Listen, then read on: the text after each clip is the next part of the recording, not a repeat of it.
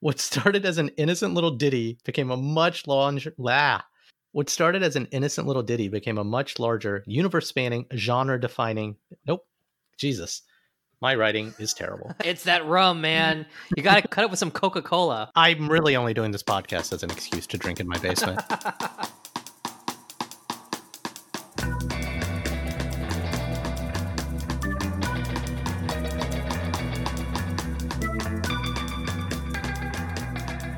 Imagine you were one of your country's most renowned comic book creators, and at the top of your game, one of the biggest companies in the land asked you to make them a custom comic. Inspired to pay some bills, you took the gig, sitting down for a small commission piece of commercial work, and then your shit just went off the rails. Welcome to Quarantine Comics. I'm Roman Segal. And I'm Ryan Joe. And for a hot minute, or 20, we're revisiting the latter works of some past creators discussed on the pod. Whoa, are these filler episodes? No. So look, that scenario I just painted about the corporate marketing comic gone awry, that's pretty much the secret origin story about this week's book, The World of Edena by French comic superstar Moebius, who you might remember from a past episode. In 1990, the French car manufacturer Citroën Citroën Gesundheit commissioned Moebius to create a short piece to celebrate a thing for a marketing campaign. What started as an innocent little ditty became a much larger, universe spanning, genre defying epic after two androgynous space buddy pilots find an abandoned space station, crash land on a barren planet, drive around in an antique car. Product placement. The pair soon find a mysterious space pyramid surrounded by a coterie of wave fallen, Farron, alien species. One of them merges with said space pyramid, as one does, and transports everyone, Noah's Ark style, to a paradise city. Someone transformed into another space shape in this comic. I, I sense a, a motif. Well, look, this space city paradise planet if you will it's called edena so the original duo start eating the local fruit their hormones start a raging and they get hot and they get separated because one of the androgynous people punches the other androgynous person out they're not androgynous at this point they're pretty hot and Soon, they encounter a weird societal evolution of their long evolved fellow travelers. We're talking some beneath the Planet of the Apes style weird ass shit featuring full body, hermetically sealed outfits. With trunks. And eventually psychic dragons and clones, of course. Throw in some Garden of Eden references and a veiled commentary on our society's increasingly repressed, sterile nature, and you've got a corporate marketing client deliverable pretty far off brief. You had me at French marketing campaign. Oh man. So Ryan, you actually turned me on to Mobius with the Incal a few weeks ago, and in classic procrastination form, I sought out some more of his work and just wanted to do an episode about this because this book is the one Mobius book everyone mentions. It was published right after he passed away. So, how did you encounter this book and what did you think? I actually didn't know about it until Dark Horse said they were going to put together the Mobius library, and World of Edena was the first volume in the library that they've compiled. And to date, I actually think it's the best one because it's the one that actually tells like a full story that really kind of showcases his art. So I, I thought I kind of hit all of the things I love about Moebius it's a story that doesn't even seem to to go when he starts off he doesn't really have a plan. It's sort of like in that beginning when they're in that car and they just kind of drive off and initially it's just an ad campaign but then he decides to just play with it and take it to some really really weird places. So kind of like the Incal, it has that sort of madcap feeling where Mobius is just making it up as he goes along. You go with the flow and he wants to take you to some really really strange and exotic places but the thing about this one is, unlike the Incal, which was written by someone else, I mean, and this one does go batshit crazy and off the rails many times, but there felt like there was more of a narrative. Like with the Incal, you were like, Rumman, turn your brain off, try not to think about it too much. And I, I didn't, and it was hard. But this one, I did kind of just go with it, but I felt like the plot, as batshit crazy as it was, progressed. Like every chapter and movement with the characters, I, I became more and more invested with the characters. I, I, just I like this better than the Incal. I don't know if I'm going to get shot for saying that, but I don't know. It's no, fun. I think that's totally valid. And so there's a progression of the characters from the beginning when they're these two androgynous space people. It's really kind of hard to tell them apart. And then later on, once they crash land or once they enter the world of Edena, and they start to assume these Adam and Eve roles, and one person grows breasts, the other person starts to take on more male characteristics. And there's a progression of their personalities for a time as they kind of progress through this world, as they're split up, and then one character needs to find the other one. So I see what you're saying about there being a progression. Whereas in the Incal, right, you have John Difool, who's the main character, and he doesn't really change that much. I mean, he does sometimes, but it seems almost arbitrary. Whereas here, it does definitely feel more like an evolution. I actually kind of miss some of the humor in the Incal and then some of the dark sense of humor, the irreverence. When we talked about the Incal we talked about that weird mission to impregnate the queen. And then, as you said, put the queen's children to bed after she gives birth. It's just very strange and unusual. And I kind of missed some of that. It, I, I felt like the world of Edena didn't quite have that sense of humor, but that's more of a personal thing. It's not as madcap. Yeah, it's definitely not as madcap. And actually, at times, it almost kind of felt sort of biblical. I mean, the world of Edena, the fact that these two characters develop sexual characteristics and really start to resemble Adam and Eve. But I also hesitate to read too much into that because I don't think you know, in his introduction, Mobius said, "My stories don't have a key. There's no codex where you can interpret what I'm trying to to to, to say." And it wouldn't surprise me if Mobius didn't actually know what he was saying. L- like the Incal, this has a very improv nature to it. And I usually I'm the one who says I don't want to see shit adapted. But between this and the Incal, right? The Incal, you can lift a lot of concepts and ideas and put it into sci-fi. But as I was reading The World of Edena, even as it gets weirder and weirder as the story progresses, I was like, oh, okay, this is an HBO series by the Wachowski brothers and sisters. I could latch on to this one more. Well, so what was it that, you know, and I'm not saying like one's better than the other. It's really just a matter of personal preference, I think. I mean, the art is stunning, the environments are so immersive. One thing about the artist, it's the same artist, but I Yeah. think because in the Incal, it was the artist working with the writer, and with this one, it was an artist's or creator's singular vision. And again, maybe he didn't truly have it mapped out, but it was simpler. Like, I mean, the, his art is beautiful. It's I was more convinced of oh my god how great of an artist this guy is to see his versatility as the story gets crazier and crazier and kind of shifts gears over and over again. But the less is more. There are moments of complete insanity where every panel is packed, but I felt like I was being paced. I felt like the simplicity was beautiful. There were just pages where I would stop and marvel, not because there was a million things on the page to take in like the Incal, but it's just a beautiful moment. Like there's this one really absurd moment of where she's just like standing in the woods and these weird sci-fi people are approaching her from behind. And it's just this beautiful scene of the weirdness, the primitiveness. It could have been like the X-Men and the Savage Land, right? But yeah, the simplicity of the art or the the simplicity of the story as a whole just kind of pulled me in. It was more accessible to me versus me having to consciously turn my brain off all the time versus trying to figure out what was going on like I did with the Incal. I kind of have a theory on that, and I don't know if it's true. If you look at Mobius's really early work, like Arzak, which was published, I think, in like in like Are we gonna have to read a pulp Mobius sci-fi. book every season?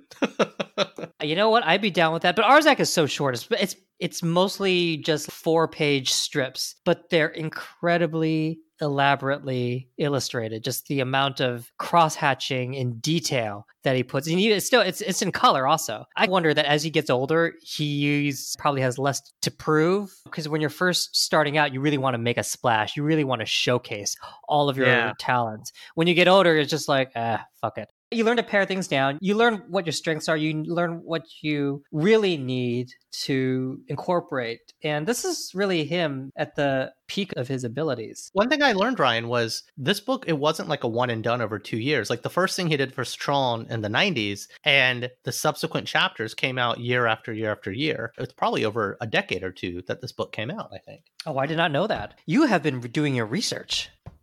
I read the forward. I don't know, man. I'm fascinated by this artist. When I found out that he died in 2012, look, I was never going to meet the guy at a convention, but I was upset. I was like, I've been a comics fan for a good part of his production lifetime, right? In an indie comics fan. I was reading indie comics in the 2000s, and I just regret that I discovered him after he died. I mean, they didn't do a very good job publishing his work in English. By they, I mean the giant comic publishing apparatus. The comic industrial complex. Yeah, it just wasn't easily readily available. You know, some stuff was, but they certainly didn't bend over backwards to publish his, his omnibus. So this stuff was hard to find. But I am curious. So, what specifically did you latch onto in the world of Edena? I'm kind of curious because this one seemed to really have made an impact on you versus the Incal, you were kind of like meh. You know, so some of its expectations and some of its parallels and some of its procrastination. So let me back into that. First, procrastination. At some point, we're going to do an episode about Sandman, which I still haven't read. like I'm, I'm inching my way through it, but it's like the wire of comics. And I've literally, I had been putting off starting it. And after our Incal episode and our Chester Brown episode, I was so impressed with those creators that I was like, oh, let me go get their other works. I asked you, what are the other works I should get by them? So I got them and they showed up and I was like, I'd rather read this than get started on Sandman. Procrastination. Two, the parallel that I saw, I don't know uh, if I'm going to mispronounce his name, Osama Tezuka.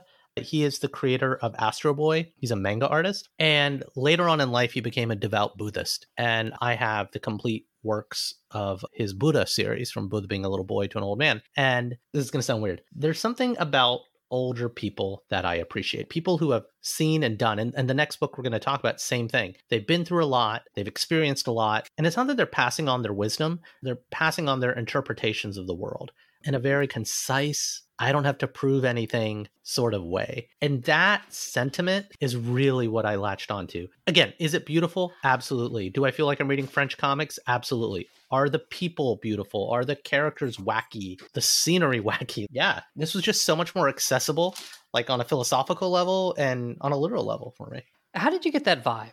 The vibe of mature Mobius. Like, what were you seeing in the comic that made you feel like this is Mobius when he has nothing else to prove and he's been through everything and this is the work that he really wants to do. It's sweeping, but it's effortless. I think that's what it was. Again, this reads like obviously there's parallels to Paradise Lost, there's parallels to I don't know, some other batshit crazy shit, but he just did it with such an ease. And when someone can do something so well in whatever sport that they make it look easy, to me, that's where you're at the top of your game. And not just from a skill perspective, but you know what you want, you know what you're here to do. And again, I'm not going to lie. Did it stick the landing? I'm not sure. It got really weird towards the end, but I powered through it. And one thing I really appreciated about this collective volume is in between every chapter, because as I said, the chapters kind of were published in different eras of his life. They give kind of give you the cliff notes or the, uh, the executive summary of what was happening with the different parts of the book and his life. So I just felt more connected to the artist reading this. I don't know. I mean, what Ryan, you haven't shit on the book yet. What's going on? Are you okay? I mean, it's, it's the same with the Incal, right? I, I feel like you have to throw out some of your typical conventions around storytelling and character development in order to appreciate anything that Mobius does. In a way, his storytelling defies a lot of the conventions of traditional narrative storytelling. And so, yeah, for me, what, what I look for when I pick up a Mobius book is Am I swept away? Do I feel like I'm part of this world? And for the world of Edena, I still sometimes think about the environments that he takes us to from when they first land in the world of Edena and they're in that apple orchard to the blue lion that shows up to the underground city where everybody's wearing these strange gas masks. They've got that sort of expressionless thing that you have when you when you wear a mask, but it didn't have that sort of same vibe to me as gothic horror and yeah. supernatural thing happening. This is more like, man, you people are friggin' weird and unusual, but also unpredictable. Well, one of the one of the scariest movies I saw, I referenced in the intro, was Beneath the Planet of the Apes. I saw it when I was a kid. I think it was the first Planet of the Apes movie I actually saw, not before the original. And that weird subterranean, fucked up version of the culture just scared the pants off of me. And so it was so reminiscent of that when I saw it. Again, once you find out, like, oh, it's just for health reasons, but it's like this perverted version of society. How far can we go? Because originally, the place they come from is a very sterile existence. And you only start to discover that once they land and, like, oh my God, we don't have the medicines being fed to us. Are we going to eat this apple? Is it going to kill us? And then when you discover the people underground went back to the roots of that society and hermetically sealed themselves off from everything. They went even further. It just it's like it didn't hit too close to home. It was just like this weird nightmare that they were in. To me, once they go underground, it's opened up the entire book to some really weird looking places. Because before he's wandering outside, he's in the forest, then he's in the desert. Once he goes underground, though, it, it almost becomes a dreamscape especially towards the end when suddenly he's in what looks to be a very, very modern setting where he's kind of in very conventional suit and tie. And then everything starts to get really weird again. It gives Mobius a lot of leeway to really pull the rug out from from under you once he takes you into that underground society. Yeah, I kind of lost my way with it for a while. Oh, these star-crossed lovers. They were friends first and they found each other, they rejected each other, and then they're on this quest to find each other, right? And a lot of weird shit happens in the end. But the love of Stella and Atana, it's never fully realized. And at the end, they pull the it was just a dream or was it thing. Yeah, yeah. How did you react to that? Honestly, I tried to forget it. The thing about Stella and Atana con, to me, it's this narrative device that just keeps us moving. They're together and then they get separated. And any affection she might have for him, I know it's there, but it's a little bit mind boggling why she would be interested in this guy. So it's one of those things you just accept that for whatever reason they have this affection for each other. You don't ask why. I don't understand why she would be attracted to him. We're the only two people on this planet full of fruit. Well, she could go find a gas mask, brother. They don't know they exist at this point in the book. Well, I don't know. It just seems like they have other priorities, and getting laid shouldn't be necessarily one of them.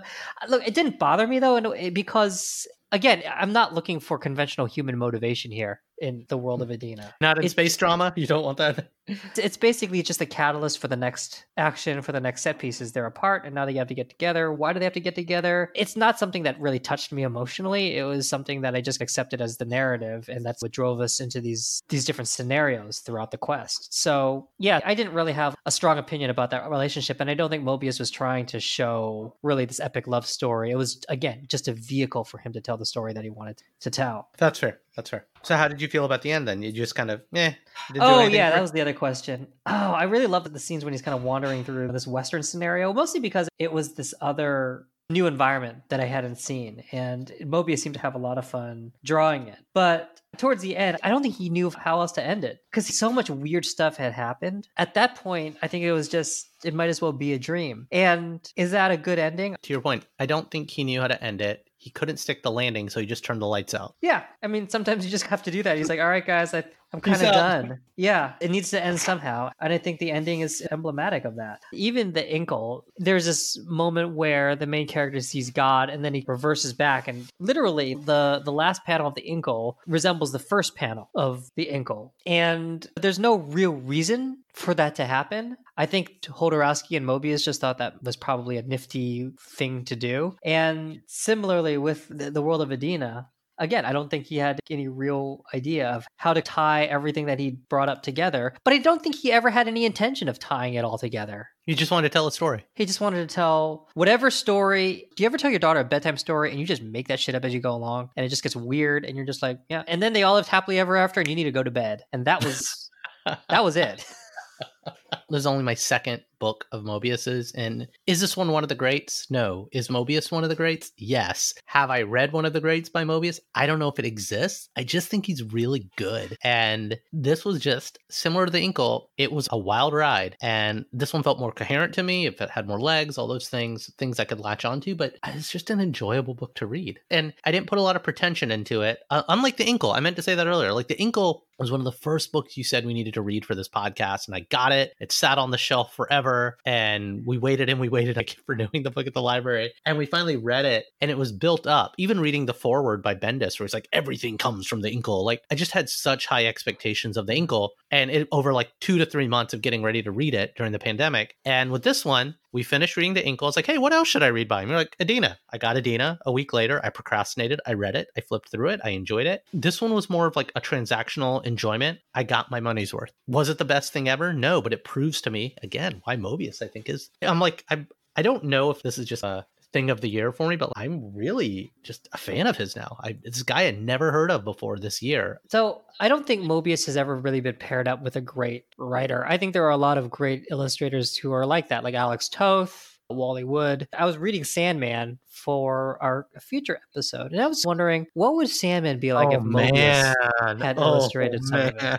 We'll never know. We'll never know, but it, I don't think he ever really had a great writer to really put his talents towards. And I also think, though, that maybe it doesn't matter because Mobius is very much a, a visionary. And part of the beauty of his work, of his stories, is that it's basically his vision completely untarnished. I mean, I know Jodorowsky, he's working with Jodorowsky and like the Incal, but for a lot of them, it's just Mobius's vision pure and simple whether it's blueberry and it's his vision of an american western or it's the world of edena it's his unadulterated vision and you are fully immersed in his brain and his imagination and i think there's something wonderful about that. So even if it doesn't have the flawless narrative structure and the thrilling emotional component that we are used to in graphic novels if we did have that, I feel we would actually be a little bit distant from the story that Mobius really wants to tell. He'd be just a set piece. His art would just be a set piece. Yeah, yeah. And so, in a way, I'm, I'm glad that we have so much of his work that, imperfect as it might be, it's his unadulterated vision. It's like you have been transplanted into Mobius's dream. Enjoy it. So, Ryan, what are we reading next week? Next week, in the same vein of revisiting creators that we've already reviewed, we're going to take another look at Chester Brown, but it's going to be completely different from the surrealist vision of Ed the Happy Clown. Instead, are there penises in it? Oh, there's so many penises, Raman. Don't you worry. I think there's only one. Because we're going to be it's one, but multiple, many, many panels of it. We're going to be reading Paying for It, a comic strip memoir about being a John, which depicts a 10 year period in Chester Brown's life from the mid 90s to the mid aughts when he decided to forego all female emotional relationships in favor of frequenting prostitutes. And uh, I don't know if he records every encounter, but he records many of them. And that's what we're going to discuss next week. We're going to discuss romance. Romance Raman. Play it on a Sunday. and that's our show. Like what you heard? Be sure to share with a friend, subscribe, and leave us a review wherever you get your favorite podcasts. See lots of pretty pictures of the books we read at qtdcomics.com. I'm Roman Segel. And I am and have always been Ryan Joe.